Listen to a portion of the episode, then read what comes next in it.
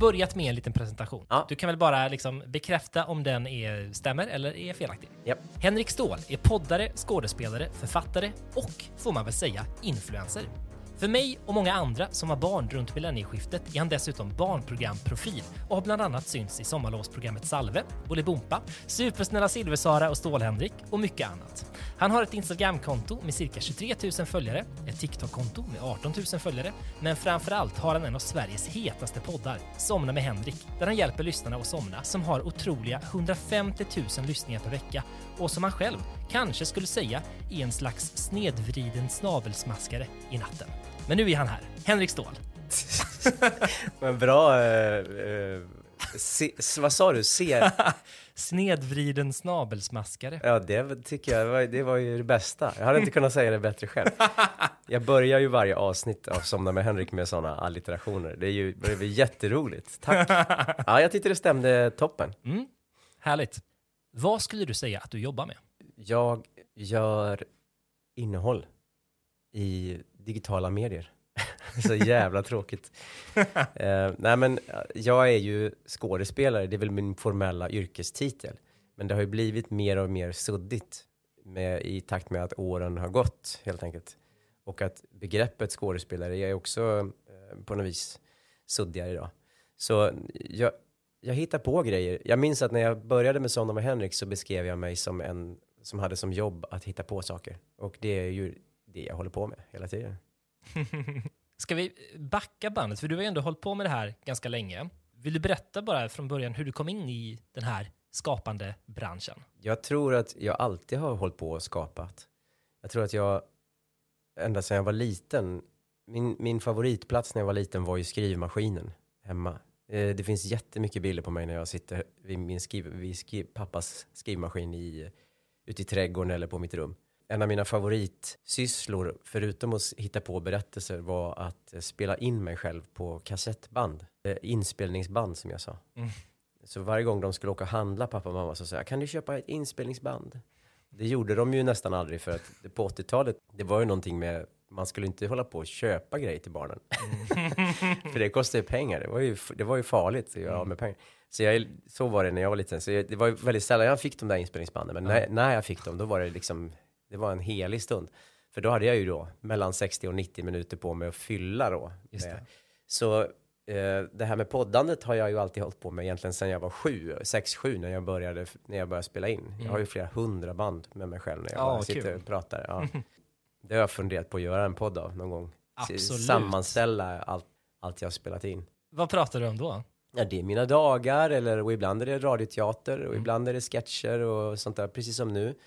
Ofta är det lite sånt som påminner om Somna med Henrik, att jag bara pratar liksom om saker som dyker upp, vad jag känner inför olika saker. Spela in från radion gjorde jag mycket. Jag slog på radion och så gjorde jag som mixtapes med olika sketcher, låtar.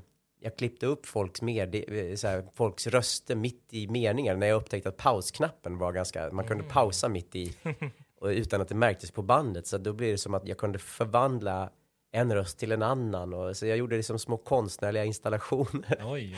Nej, men jag var väldigt fascinerad av ljud och det är jag fortfarande. Jag tycker egentligen att ljud är den mest attraktiva berättartekniken. Mm. Jag tycker att det är, man kan göra så mycket med ljud som man inte kan göra med bild. Mm. Eller som man kan göra med bild men att det kräver pengar och tid på ett helt annat sätt. Pengar, tid och, och lux. Lux, ja. Just Ja, jag, jag verkar nämligen jättesnygg i bara rösten. Jag ska säga det till lyssnarna att Henrik ser bedrövlig ut. just. Ja, ja alltså det är ju, ja, det märks att jag är så mycket äldre än du. Ja. När jag var liten så, jag var också fascinerad av band och spela in min röst och sådär. Men jag hade också en, en eh, egensnickrad teori om att om man tittade in i högtalaren, förbi det här gallret, in i det här blanka membranet, då uppfattade jag att man såg en video av det som pratades om. Så att, säga. att man aha. såg bilderna där inne, så med lite vilja kunde man då kika in och se det som hände. Ah, intressant. Jag vet inte om det stämde. Det, det gjorde det ju då. För, för dig gjorde det ju det. Ja. Och då var det ju sant, Mm. i någon bemärkelse. Men intressant. Eh, Så ljud är ditt favoritmedium, men många förknippar ju dig med tv. Vad hände där? Jag gick scenskolan i Göteborg på 90-talet. Och eh, 97 så kom det dit ett gäng från SVT i Växjö och sa att de skulle ha en audition för ett sommarlovsmorgonsprogram. Och då blev jag helt hooked. För, och, och, det var ju otroligt töntigt i min klass på scenskolan. För det var ju ingen som ville hålla på med barn-tv. Det var det töntigaste som fanns. Alla skulle ju bara göra politiskt omstörtande eh, teater som skulle riva upp himmel och jord och man skulle gärna vara hög som ett hus på scen och så. Det var, det var mm. liksom coolt. Mm. Eh, så att hålla på med barn-tv var ju inte det coolaste som fanns. Så jag var praktiskt taget ensam på audition. Det var typ jag och någon till som gick mm. på audition. Så det, då fick jag det jobbet. Och det var det som sen skulle bli Salver. Sen har jag ju också alltid, precis som att, som att jag gjorde mycket röstinspelningar när jag var liten, så har jag ju också stått mycket framför kameran när jag var liten. När jag gick gymnasiet gick jag sånt mediegymnasium. Och då fick vi ju låna kameror hur mycket som helst. Det var ju ingen som brydde sig om vad vi gjorde. Och jag älskade ju att filma saker. Jag alltid älskat film också ska jag säga, bild också. Mm. Eh, även om jag älskar ljudet mer. Så jag har ju alltid trivs framför kameran. Mm. Alltid känt mig bekväm framför kameran. Jag aldrig, det, det är egentligen svårare nu än vad det var när jag var tonåring. När jag var tonåring var det, var det lätt som fan. Och jag jobbade på lokal-tv i Falun och gjorde massa reportage om eh, allt möjligt. Så jag hade som en kameravana och det ja. märktes väl då. Ja, just det. Så 97 fick jag göra tv första gången och sen det ena gav det andra. Sen fick jag jobb på barn-tv här i Stockholm. Så har det bara rullat på. Då var du inne i SVTs eh, rullar så att säga? Jag var inne i SVTs barn-tv-rullar ska vi säga. För mm. det var ju inte ett val jag gjorde aktivt från början. Mm. Jag älskar ju barnkulturen, men jag tror att om jag hade sagt till mitt yngre jag att du ska ägna en väldigt stor del av din, din karriär åt barn-tv, då hade jag nog känt, nej det vill jag inte, jag vill jobba med tv för vuxna. Mm. Eh, det visade ju sig sen att det var det bästa alternativet. Eh, och att man är, ju, man är ju fri på ett sätt i barn-tv som man inte är i vuxen, vuxen äh, barnkultur som man inte är i vuxenkultur. Så, så det var ju en, en fantastisk skapande verkstad för mig där man får vara i fred och göra saker som om jag hade hållit på med vuxen-tv kanske bara hade räckt ett år. Mm, det. Så det var ju klokt. Med facit i hand kan jag ju se det som det. Men sen slutade du med eh, tv och public service? Ja, alltså så här. Jag slutade väl inte med, med tv och public service utifrån någon slags, nu slutar jag med tv och public service. Jag har jobbat på, med SVT Barn i nästan 20 år och jag, jag ska väl säga lite diplomatiskt att det inte är en plats där jag upplever att man kan växa som kreatör och konstnär. Det är en plats som krediterar det som eh, går hem just nu och som kanske styrs ibland av människor som inte är själva är kreatörer. Eller som är kreatörer som av olika anledningar har hamnat på sidan av kreatörsflödet. Liksom. Och det gör att man som kreatör kan känna sig förfördelad eh, och sviken eh, av att jobba med SVT Barn. Men med det sagt så är jag väldigt stolt över det jag gjorde där och jag har också träffat många som är mina vänner som fortfarande jobbar kvar. Men jag själv kände att jag är, för, jag är mitt liv är för kort för att slösa bort på att bli en bitter människa innesluten i det här slutna systemet som SVT Barn eller kanske SVT i stort är. Därav inte sagt att jag inte tycker att SVT är en viktig organisation. Public service är viktigt. Mer viktigt idag än vad det har varit kanske på många, många år. Så jag skulle nog säga snarare att det jag har stört mig på är ett mänskligt problem än någon typ av institutionellt strukturellt problem. Var det politiskt? Eh, nej, men alltså under mina år på SVT har jag varit ledsen och arg och känt mig eh, sviken och förbisedd lite för många gånger för att det ska vara bekvämt att fortsätta. Och då liksom. tolkar jag det som att du menar att du har visioner och kreativa idéer och de fastnar på vägen. Ja. ja. Det har varit svårt att växa, så har det varit. Jag har känt att om jag skulle fortsätta här, då, jag, då får jag antingen acceptera i att systemet är inte mitt, jag ingår i ett, i ett sammanhang som inte är mitt, eller så får jag sluta. Mm. Uh, och så löste det sig så att de ville ju att jag skulle göra en audition. Jag, jag gjorde Bolibompa-draken i väldigt många år uh, i kostymen. Och det var, det var roligt, men det, var ju inte, det krävdes ju inte jättemycket av mig som skådespelare. Liksom, utan det krävde ju mer, krävdes mer av mig som människa. Utifrån att man... Som man måste, gymnast? Ja, gymnast, eh, människa. Alltså, jag, man, eh, mina sämsta sidor väcks i den där dräkten. Mm. Man är arg, man är ledsen, man är, känner sig trött på livet och så. Och då ville de, efter att jag hade gjort den här i många år, så ville de att jag skulle göra en audition för Draken. För att de hade tänkt om. Och det här händer emellanåt på SVT. Att de tänker om. Ja. Det är att det är någon som har varit på en tv-mässa någonstans och kommer hem och tänker om. Och då ska det gå väldigt snabbt. Då ändras allting väldigt, väldigt snabbt. Och då sa jag, jag tänker inte göra en audition för en roll jag har gjort i flera år. Eh, och då sa de, nej men då kan du inte fortsätta. Och då tänkte jag, okej, då, är, då är det här tecknet. Liksom. Så då slutade jag. Det blev, var jättebra, det var väl dags så. Mm. Det var dags, så de gjorde det lätt för mig kan man säga. De gjorde det lätt för mig att ta ett steg bort från dem. Och sen är alla så rädda för att prata så här, för att alla är beroende av stora arbetsgivare. Men jag orkar inte mer. Jag är för trött på att gå omkring och, och tänka på vad jag måste säga hela tiden. Mm. Och jag säger inte att det är bättre utanför. det är väl lika, lika, lika överallt. Men eh, jag tycker det är viktigt att det är viktigt att veta om som innehållskreatör. Om man nu kan säga något som kan generera eh, råd till andra som vill kreera eget innehåll. Att det är viktigt att komma ihåg att det är du som är viktig för bolaget, finansiären, projektet, inte tvärtom. Mm. Du som kreatör kan alltid hitta en plats där du kan förverkliga ditt projekt. Det kan vara lätt eller svårt. Men ett bolag som bygger på att ta kreatörers verk och eh, sälja dem i olika sammanhang, erbjuda dem i olika sammanhang. De behöver dig, de är ingenting utan dig. Och den stoltheten tycker jag, den saknas ofta i våra jag menar, vi pratar ju alltid om det när man sitter själva, kreatörer sinsemellan. Ja, för fan, ja, man skulle ju skita i de där, man ska ju satsa själv och så här. Men sen när det väl gäller, då är det ju pengarna och plattformen som talar. Och jag förstår det.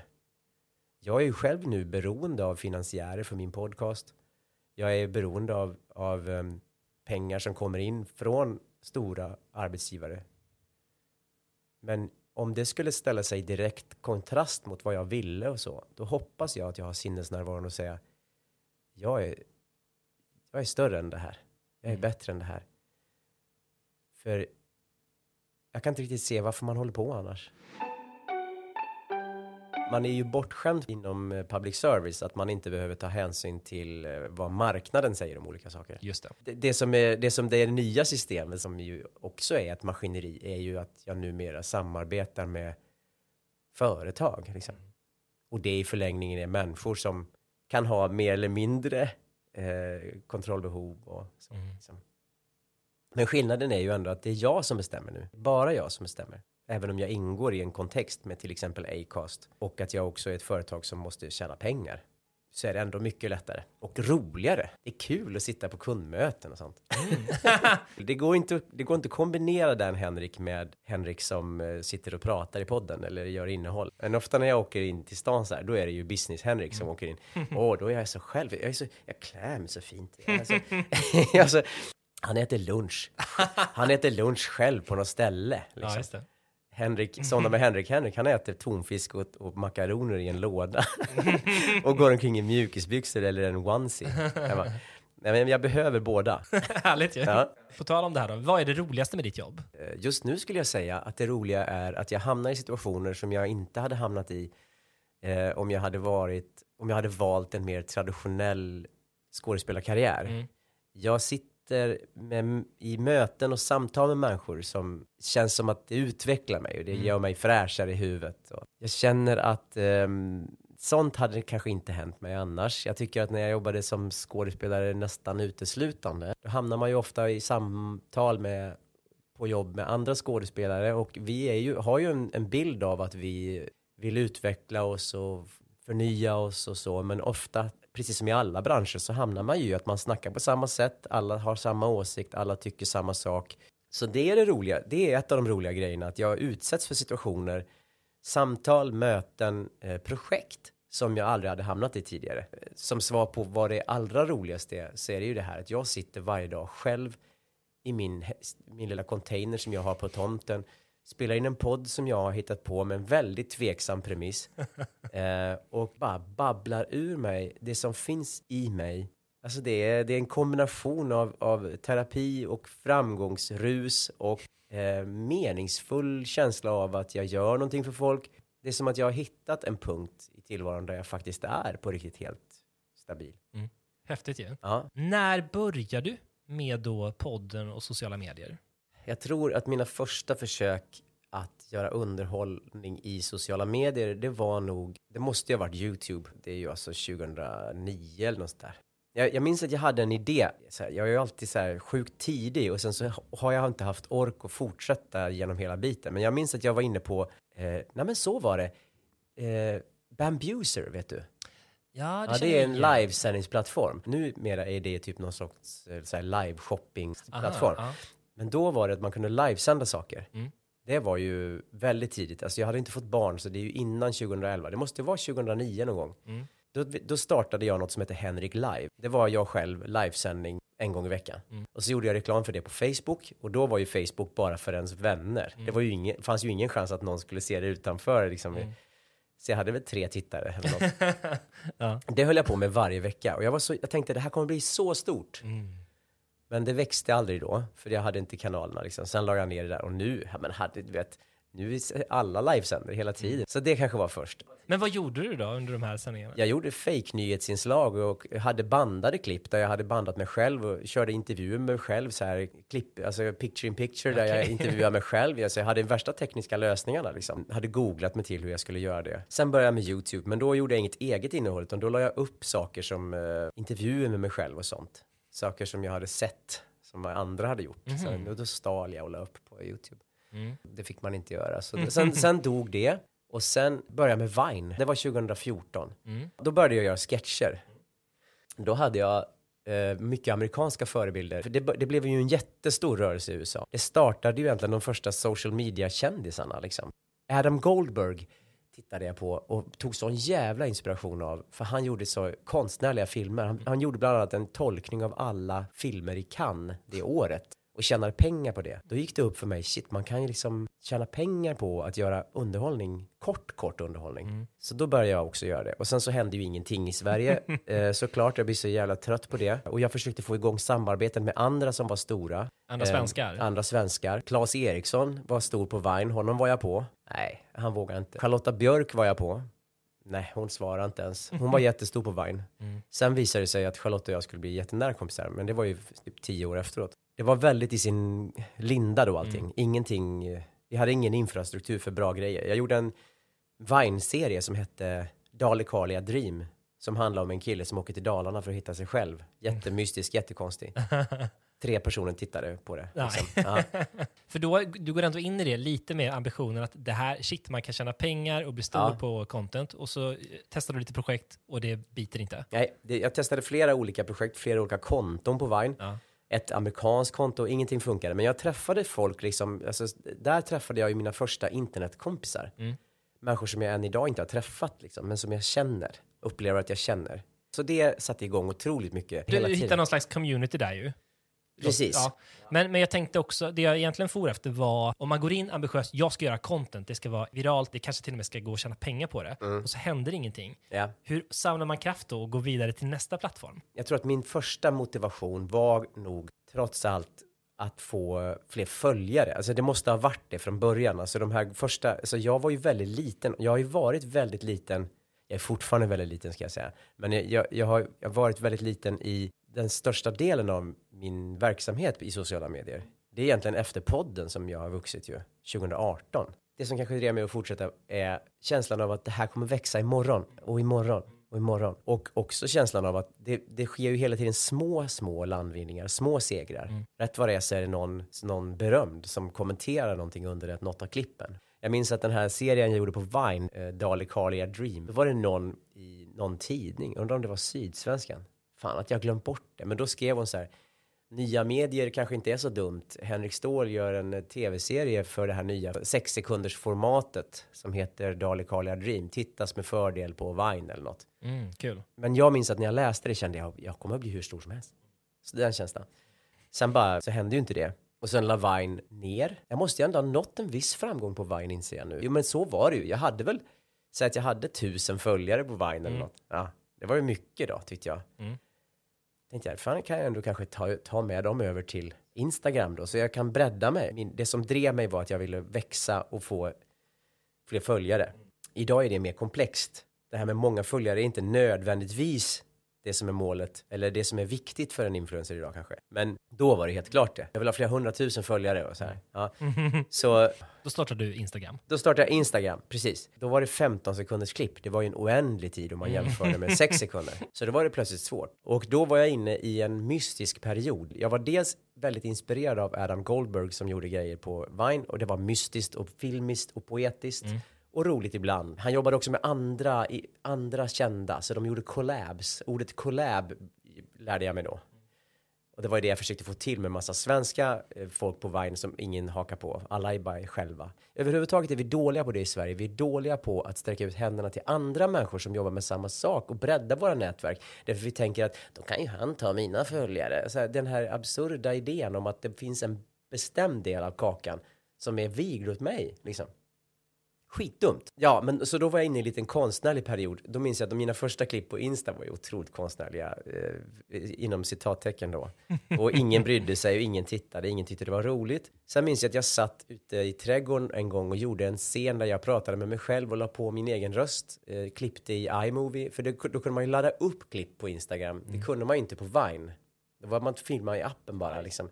Så jag kunde liksom göra redigeringsjobb och la på min egen röst. Ett samtal med mig själv om att jag inte hade fått ett hjärta i min café latte. och att jag var bitter över det. Och då föddes det här som ju är lite mitt signum, åtminstone på Instagram. Mina de här lite små bittra, desillusionerade, lakoniska dialogerna jag har med mig själv eller med min mormor eller med andra karaktärer som är jag själv då. Och då minns jag att jag kände väldigt tydligt av reaktionen att det här går hem. Så sen dess har jag hållit på med det. Och det här var ju 2014 tror jag. Något sånt där. Och sen har jag ju haft Instagram som min stora primära plattform ända sedan dess. Eh, och vuxit i takt med att den växer. Eh, Längden har vuxit, jag har utökat. När det blev enminutsklipp minns jag att det var, var jävligt mycket roligare att göra de här dialogsketcherna. Liksom. Sen var jag i väldigt många år väldigt bara fokuserad på att jag lägger upp när jag får lust. Och sen hade jag långa perioder när jag bestämde mig för att jag skulle avhålla mig. Och då la jag alltid upp ett klipp. Jag tar en paus och så här pretentiöst som, som att det spelade någon Hej roll. alla liksom. mina följare. Ja, exakt. Men jag kommer att ta en paus för att prioritera och satsa på mig själv. Så, här, som om någon bryr sig. Liksom. Det är ingen som bryr sig. Nej. Den känslan har vuxit på mig med åren. Ingen bryr sig. Och att det är så skönt. Det är så skönt att ingen bryr sig. Ja. Okej, men du, du hittade ett format i alla fall. Det började funka och du, eh, du körde på det. Och sen så ändrades kanske förutsättningarna lite grann, men du har samma tänk liksom. Ja, jag la upp saker någon gång i veckan eller så. Tyckte jag var viktigt. Hur mycket följare har du då? Det är väl lågt här. Det, det, det växte, växte väl ganska snabbt till en början. Sen man kom upp till 5-6 tusen följare och sånt där. Sen stannade jag av. Det, sen var det avstannat. Tills jag började jobba med Charlotta Björk. Jag är skyldig henne egentligen hälften av mina följare där den första tiden. För hon, hade ju, hon blev ju asstor på Insta väldigt tidigt. Och eh, en väldigt stark och engagerad följargrupp. Och när hon och jag började göra sketcher ihop.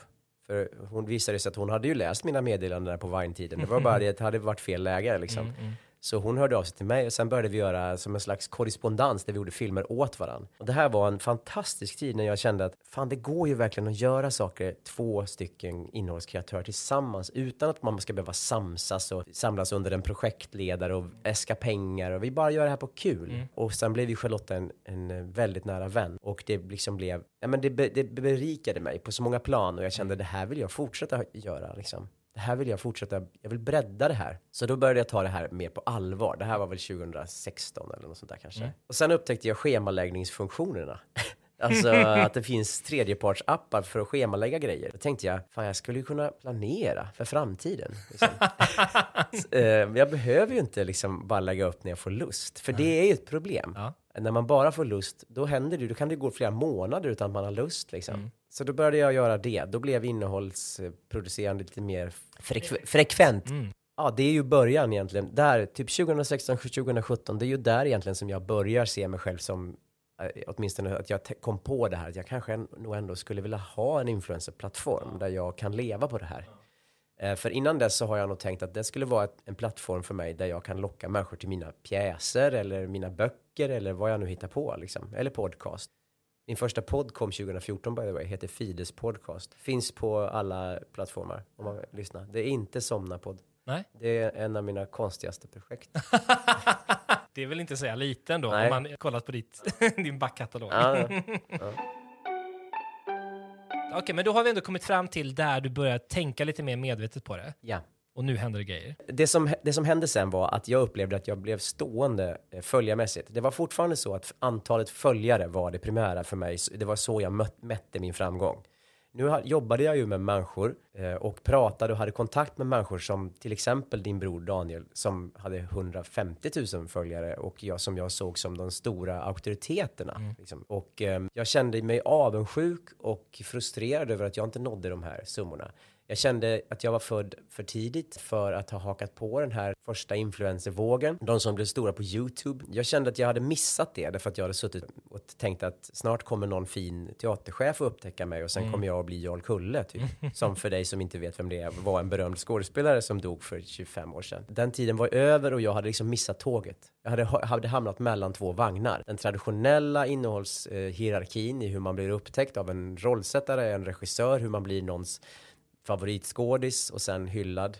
Och de som, ja, som ni tillhör då, de som hakar på det här nya, inom citattecknet, mediumet YouTube. Så då blev jag lite bitter och så kände jag, fan, ja men det kanske ändå är så att jag, det här är det jag som är jag. Och då, det var några ganska jobbiga år. 2018 startade jag Somna med Henrik och den slog ju an direkt. Direkt betyder ett halvår ungefär, sen förstod jag ju att det här kommer jag få göra som jobb nu. Då tjänade jag ju inga pengar på podden. Men då tänkte jag att jag kanske ändå skulle kunna göra en verksamhet av att sprida mig själv också. Inte bara som podd utan också som närvaro i sociala medier. Jag kunde inte säga influencer än. Det, det vet jag inte om jag fortfarande kan säga. Och det vet jag att det är fler som har varit i den här podden som tycker det är jobbigt. Jag är osäker på om jag ens kan kalla mig för det. Jag, jag känns som att man måste typ upp, komma upp i någon summa. Typ. Ja, Tjäna om- intjänad summa. Ja, summa. Jag tänker snarare i så fall räckvidd. Om du når, liksom, vad sa vi förut, 150 000 lyssningar i veckan. Ja, så är det. 500, 600 000 lyssningar i månaden. Ja. Och Det är ju definitivt att nå ut och influera till folk. Ja, det är sätt. sant. Jo, men då började, då började jag tänka, nu kanske jag ska smida här medan jag är lite het. Ja. Då läste jag en bok som heter One Million Followers av Brandon Kane. Och det här var en jättetöntig bok. Den är ju väldigt amerikansk. You can do it! Sådär. Mm. Men ibland tycker jag, den andan, den har faktiskt hjälpt mig ganska mycket. Det är väldigt lätt att sitta och, och, och, och som svensk och känna sig eh, bitter och desillusionerad och tänka det är ingen idé och så. Eh, och det existerar ju inte i det där amerikanska narrativet. Och det, eh, även om det är mycket bullshit så finns det saker i det där som hjälper en. Han skrev bland annat, för jag hade tidigare marknadsfört klipp av mig själv på Instagram och YouTube och uppnått väldigt dåliga resultat. Eh, men han sa, du måste satsa pengar om du ska marknadsföra dig själv. Det, det vill säga boosta dina egna klipp. Liksom. Du, du måste satsa pengar på det. Det är ingenting som du kan bara säga tusen spänn. Det, det, det, sånt kan hjälpa, absolut. Men det här, det här kostar pengar. Instagram, Metas, det här hette ju inte Meta då när jag läste, men Facebooks plattformar har blivit dyra. Det är liksom inte längre som det som TikTok var för något år sedan, jättebilligt, eh, TikTok är ju fortfarande väldigt billigt, vet. men du måste sälja dig själv. Eller du, du, det här är ett alternativ, det är ett fullgott alternativ och varför ska det ses som någonting fult? Att du inte har vuxit organiskt utan att du har betalt för att många människor ska se dig. Och det var en ny tanke för mig. Jag har tänkt att folk ska bara upptäcka mig. Och då har jag inte ens börjat tänka på att det finns en algoritm också som, som av, på mer eller mindre oklara grunder väljer bort eller väljer mig. Och framförallt väljer de som betalar för att nå ut. Precis. Och han, han sa också, eh, i Facebooks, eh, Instagrams affärsmodell är ju att tjäna pengar på att du köper plats. Mm. Jag bara, va? ja, jag har aldrig tänkt på. De ska pusha ut mina sketcher. Ja. Jag pratar med mig själv. Så då tog jag ett väldigt dumt beslut som visade sig vara klokt. Men det här är ingenting som jag vill rekommendera någon att göra. Men jag sålde alla mina aktier. Jag hade ett ganska stort aktiekapital. Ja. Som jag sålde. Och köpte en jättestor kampanj där jag dumt nog marknadsförde en, ett enda av mina klipp. Och det var ett när jag imiterar Bamse. Och eh, på det så hamnade jag... och Jag fick, 10, jag fick 10 000 nya följare. Det är få om man tänk, jämför med de pengarna jag la ut. Mm. Vågar du säga hur mycket pengar det var? Jag la ut 120 000 kronor. Eh, och de här pengarna har ju nu betalat tillbaka till mig. Så i mitt fall så var det här bra då. Men det visste jag ju inte då. Det var ju mitt sparkapital. Jag la ju allting. Men jag tänkte så här, fan, för det, det finns en rad i boken som är så här. Låt säga att di- dina drömmars mål kostar 10 000 dollar. Kan det då inte vara värt 10 000 dollar? Då tänkte jag, klart som fan det är värt 10 000 dollar. Mm. Och så la jag ut dem. Mm. Jag vill inte, jag vill inte så här, sitta här och rekommendera människor att lägga sitt livs besparingar på grejer. Nej. Det, för det, jag tror nog generellt att det är en dum grej att göra. Eh, jag har alltid agerat på magkänsla och det har ju visat sig vara väldigt dåligt. Och, och eh, har straffat sig mycket i mitt liv. det är väldigt många, väldigt många pinsamma grejer jag har genomfört. Eh, men, men jag har, däremot det det lärde mig är att jag kan inte förvänta mig av de här plattformarna att de ska bara belöna mig för att jag är duktig. Det skiter de i. Och det skiter ärligt talat konsumenten också i initialt. När, de, när konsumenten, den som tittar på mig, väl har upptäckt mig, det är en annan sak. Men innan de vet vem jag är, då skiter de fullständigt om jag är ett geni där jag sitter i mitt lilla hus och filmar mig själv när jag säger kloka saker. Liksom. Och det här var en viktig grej för mig. Så från och med 2019, 2020 någon gång, så har jag jobbat medvetet med mina sociala plattformar för att eh, växa i engagemangsgrad och räckvidd. Och det går jättebra på Instagram. Det går ganska dåligt på alla andra ställen. TikTok går eh, sådär. Mm. Eh, och YouTube går riktigt dåligt. Men eh, får jag fråga där då, alltså jag gissar att du försöker göra så bra innehåll du kan, Mm. men är det fortfarande en del av strategin att eh, liksom boosta och köpa? Nej, inte just nu. För, för att nu har jag den här podden och den är ju min största inkomstkälla. Mm. Så alla mina reklampengar om man nu säger, för jag har en reklambudget varje månad som jag lägger. Budgeten går till, till ehm, att göra reklam för sådana med Henrik. Mm. Eh, och då är det mer amorft. Det är inte så riktat liksom som här, gå in och följ den här, den här killen liksom. Eh, utan det är lite mer, nu, nu jobbar jag mycket på TikTok och gör reklamkampanjer på TikTok. Mm. Mm. För det är billigt på TikTok. Ja, och gör reklam för. Men det är ju mer än företaget Henrik Ståhl. Så det är någonting annat. Jag tycker också att, att eh, vad, speciellt eftersom min största plattform Meta är ju just nu jävligt skakig. Så man vet inte vad som kommer hända imorgon och imorgon och imorgon. Så jag är lite nervös. Jag, jag, jag kommer i alla fall inte att lägga ut lika mycket pengar igen. Nu har jag Sälja inte- resten av tillgångarna. Exakt, ja, nu är jag inga kvar. Nej, men nu har jag ju liksom eh, lärt mig hur det Mm. funkar. Hade jag gjort det igen, jag är inte säker på det. Jag tror kanske att jag hade känt så här, 10 000 följare för 120 000 kronor är för dyrt. För att undvika missuppfattningar, jag har alltså inte köpt följare, viktigt att komma ihåg då. Nej, skillnad. Jag har alltså köpt plats, alltså annonsplats för att fler människor ska se mig. Mm. Och sen har du hittat 10 000 personer som så gillar dig. 10 000 människor, Mm. extra människor har, har upptäckt mig och gillat mig. Men det är ju inte värt det. Jag har betalt 1000 kronor per följare. Det är ju alldeles för dyrt. Och så, eh, vad ska jag med dem till på något vis? Men för, så för mig var det här, det var ju en dyrköpt start Mm. på min influencerverksamhet. Och det är ju bara tur att det här har betalt tillbaka sig. Så kan jag ju känna. Ja, men Eh. man kanske också kan tänka sig, det finns ju en risk att du hade tröttnat. Ja, jag hade ju gjort det. Mm. Förmodligen hade jag tröttnat. Den organiska tillväxten går skitlångsamt. Mm. Det ska till något mycket speciellt. Vindarna ska blåsa åt ett mycket speciellt håll Mm. för att man ska växa organiskt som jag ser det idag. Människor som jag tänker är innehållsgudar kämpar precis lika mycket som jag. Eh, människor som lägger upp någonting när de stoppar in en, en, en, em, banan i en gitarr blir virala. Mm. och eh, vi får se en jättebra innehållsidé. Kan Jag kan bipa den så kan du köra den. jag känner att hade jag inte tagit det här beslutet av att, av att satsa så där mycket, då hade jag kanske slutat eh, producera innehåll.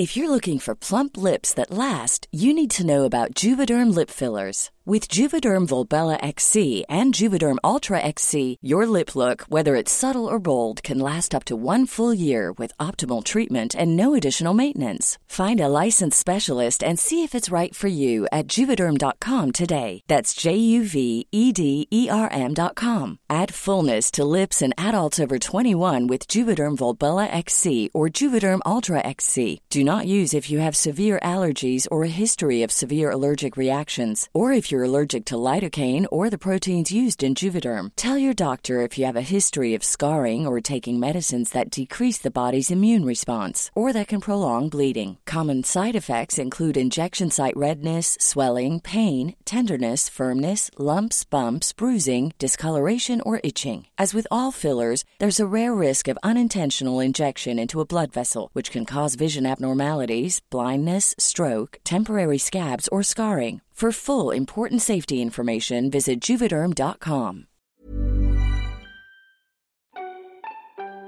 Just nu är mitt största fokus Instagram, men jag, jag känner mig mest lockad av YouTube Ja. som plattform. Jag har ju så otroligt få följare på YouTube än, men jag skulle vilja växa den verksamheten. Jag skulle vilja göra den större Mm. och producera, för det, det, är det, det är det mest lika en tv-kanal. Mm. Jag gillar tanken på att lägga tablå och sånt. Mm, Jag tycker om tanken. Ah. Och då, då lockar det, förutom tablån då, att det är lite längre Ja. klipp gissar jag. Ja. Mm. Både längre och kortare. Jag kan jobba med båda där. Ja. Och att jag kan jobba i olika format. Jag kan jobba med riktigt snygga saker. 4K-grejer liksom. Och, och det, folk kommer bry sig om det ser snyggt ut. Just det. Och sen kan du stoppa en banan i gitarr. Sen kan jag göra shorts där jag stoppar bananer i gitarrer till, till trendande musik. Ja. Okej, men nu är vi lite framme i nutid då. Ja. Eh, Du håller på parallellt med Instagram, TikTok och YouTube. Ja. Vilket slags innehåll lägger du på de olika? Är det samma delvis eh, eller är det olika för de olika? Det är delvis samma, men eh, jag har olika innehåll i olika. På TikTok är jag som mest autentisk kanske. Jag anstränger mig minst med flit. Ehm, nu har det blivit så att jag har blivit lite slarvigare på TikTok för att jag förstår faktiskt inte riktigt mig på publiken på TikTok. Jag tycker att det är svårare att jag är så jävla gammal. Nej, nej, nej, det är nog inte så. Men jag, jag, jag, jag, jag tycker att det är svårt att uppnå för det är så flyktigt där. Allting går så snabbt och eh, det känns som att eh, jag vill borga för att det här står sig, det jag gör. Och jag kan man kan aldrig veta det på TikTok. Jag kan bygga upp någonting helt fantastiskt som är bara fullständigt borta efter två veckor. Så jag har ingen aning. På Instagram är det snällare och bättre så. För Instagram är väldigt etablerat. Jag och min publik, vi går hand i hand där. Vi känner varandra väldigt väl. så känns det. Mm. Ehm, det jag gör, det tas upp och tas emot. Så min primära är ju Instagram. Sen återvinner jag en del av mitt Instagram-innehåll till YouTube. Och ibland till TikTok. Men YouTube eh, jobbar jag ju med lite brokigare grejer. Jag lägger upp eh, de publika avsnitten av Somna med Henrik på YouTube. Jag eh, gör lite längre serier och sånt. Och sen lägger jag upp allt mitt Instagram-innehåll som shorts på YouTube. Eh, på TikTok gör jag frågestunder. Jag gör mer interagerande grejer. Mm. För det har jag ju märkt att det finns ett starkt intresse för min tid som barnprogramledare och sånt hos eh, TikTokarna. Mm.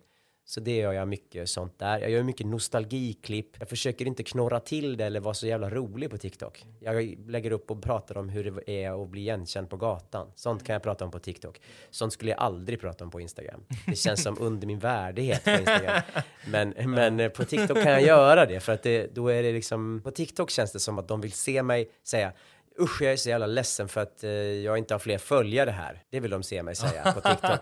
Men på Instagram måste jag dra en parallell till någonting. Eller, och på YouTube vill de inte ens veta vad jag, hur jag ser på. På YouTube vill de se en, en berättelse, en, en historia, någonting. Det är min känsla. Så jag har olika tankar. Och sen har jag också hjälp av en tjej som heter Asma att eh, profilera mina olika plattformar i olika sammanhang. Och det var en bra grej, att jag gick till henne privat, att jag har anlitat en person snarare än ett bolag tycker jag. Mm. Det gör att jag känner att jag fortfarande har makten. Mm. Det är jag jätteglad över. Vad tror du är det enskilt viktigaste som du har gjort för att komma hit idag? Det absolut viktigaste jag har gjort var att starta Somna med Henrik.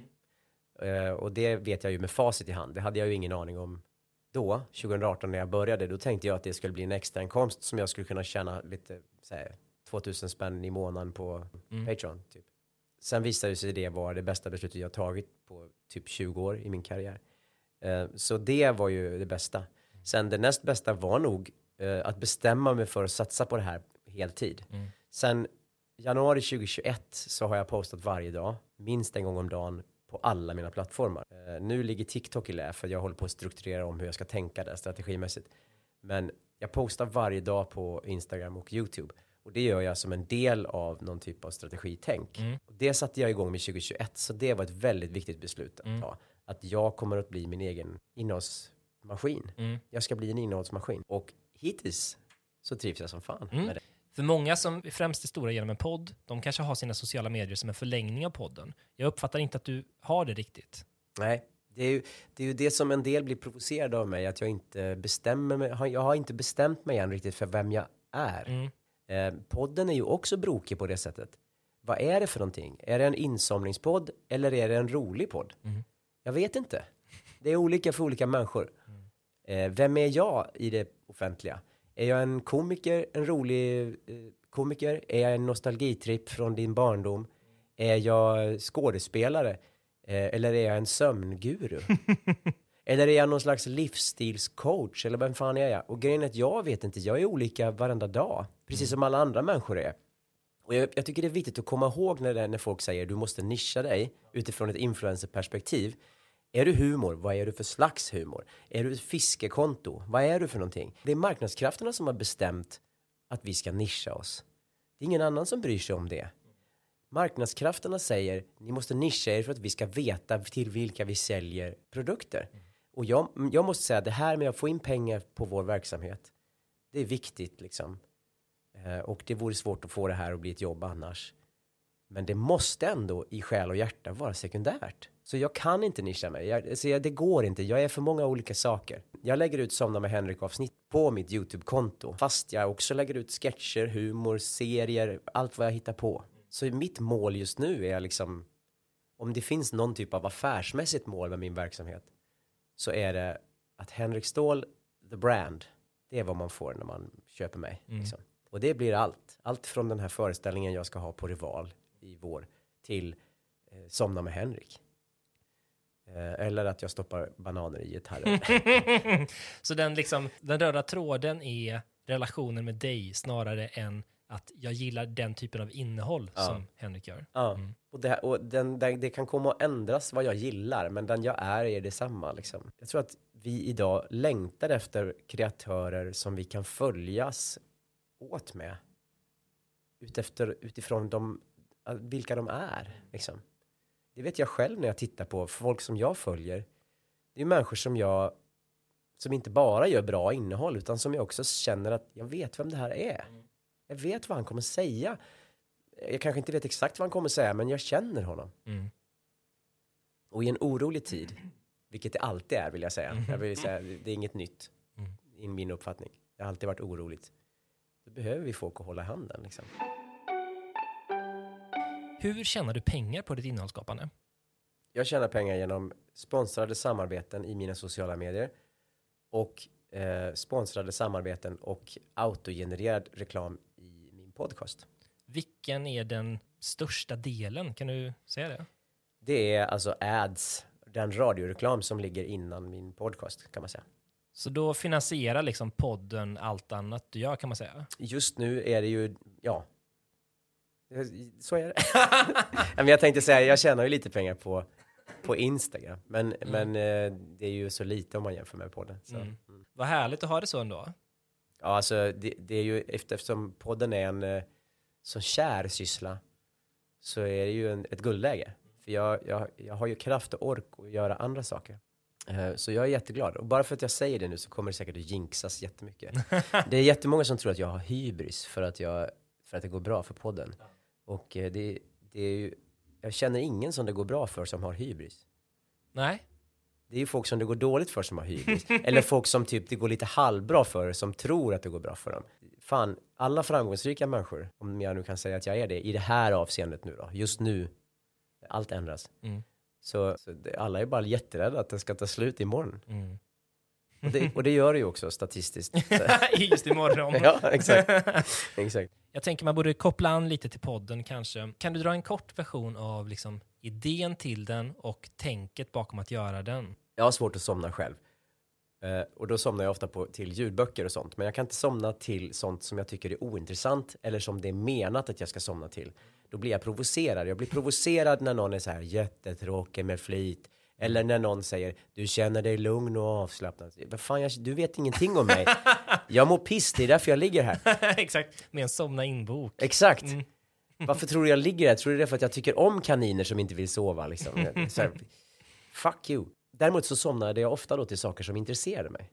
Och då tänkte jag, det vore ju intressant om man kunde skapa en podd som var både intressant och ointressant samtidigt. Mm. Så uppstod idén till Somna med Henrik. Väldigt eh, ren och fin idé ju. Ja, Den är ju jättefin i, i tanken. Sen, sen, sen när man ska gå och pitcha in det här till olika bolag, för det gjorde jag ju då, Ja. gick jag till olika bolag och sa hej, vill ni ha en podd där jag pratar om ingenting och allt, det är både intressant och ointressant. Och jag, PS, jag är inte känd eller så.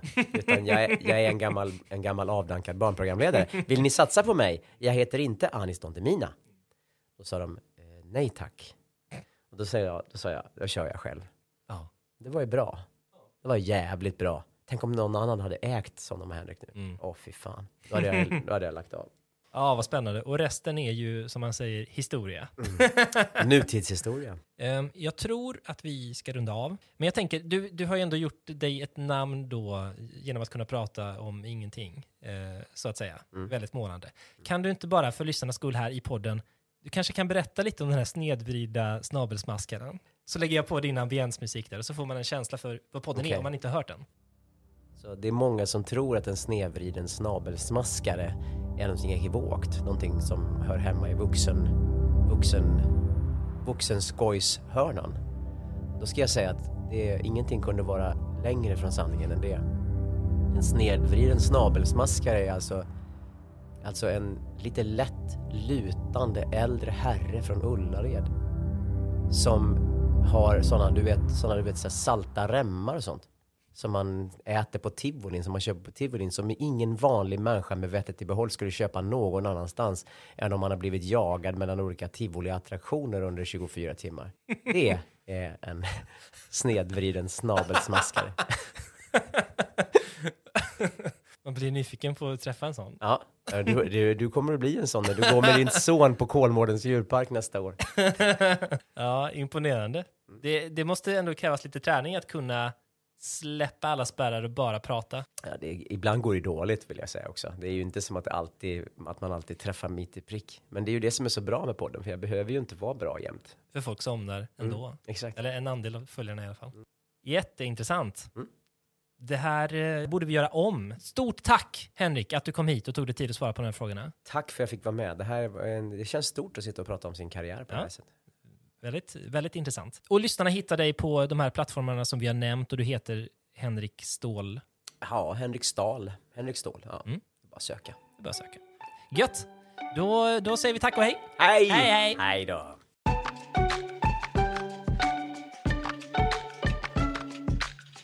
Fan vad kul, tack!